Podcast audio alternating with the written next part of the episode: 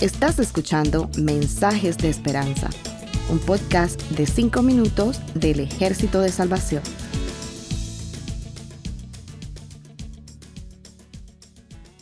Hola, soy el mayor Josué Prieto del Ejército de Salvación.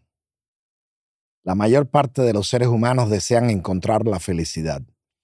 El hombre ha intentado diversas maneras, pero sin éxito. Una de las vías más transitadas es la religión.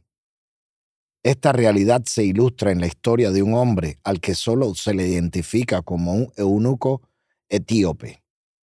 La encontramos en Hechos capítulo 8 versos 26 al 39. Este hombre era el tesorero de su país, una posición muy importante. Y también es fácil notar que era un hombre devoto. El versículo 27 dice que fue a Jerusalén para adorar, lo cual indica que practicaba la religión judía y regresaba de una peregrinación. Para este hombre la religión era un asunto serio.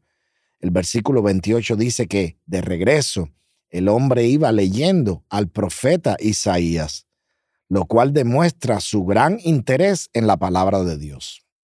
Los versos 30 al 31 dicen, Felipe oyó que leía al profeta Isaías y le preguntó, ¿acaso entiende usted lo que está leyendo? ¿Y cómo voy a entenderlo? contestó, si nadie me lo explica. Y rogó a Felipe que se subiese y se sentara con él. Sin duda que a pesar de su alta posición en el gobierno, este funcionario era un hombre humilde. En primer lugar, admite su falta de conocimiento en asuntos de la fe. Vemos también que le rogó a Felipe que le explicara. Y Felipe lo hizo.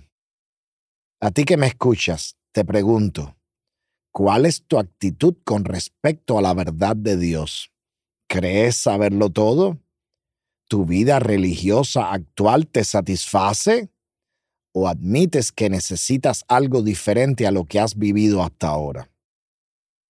Después que Felipe le explicó el Evangelio en detalle, el versículo 36 dice que yendo por el camino llegaron a cierta agua. Y dijo el eunuco, aquí hay agua, ¿qué impide que yo sea bautizado?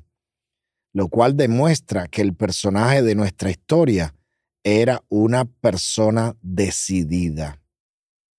Y es que para ser libres de nuestras insatisfacciones en la vida, tenemos que tomar decisiones oportunas, decisiones que deben basarse no tanto en lo que podemos hacer, más bien en lo que somos capaces de creer. La libertad que Cristo ofrece se alcanza por la fe en Él y en su palabra.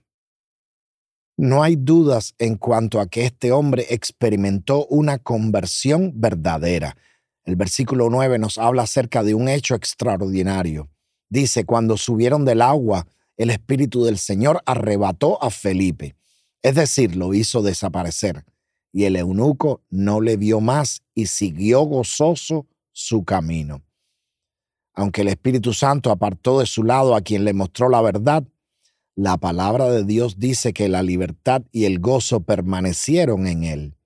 Estimados amigos, la libertad y el gozo del creyente en el camino de la vida no depende ni puede depender de otro ser humano, ya sea ministro o no lo sea. La seguridad de que nuestra vida está en las manos de Dios depende de creer que Jesucristo es el Hijo de Dios, de arrepentirse del pecado y de asumir el compromiso de vivir de acuerdo con el Evangelio tal y como está revelado en la Biblia. Si no lo has hecho, y como el personaje de este relato de la Biblia deseas hoy comenzar de nuevo, te invito a tomar la decisión más importante de tu vida. Recibe a Jesús en tu corazón y llévalo siempre contigo. Y les deseo que Dios les bendiga. Gracias por escucharnos.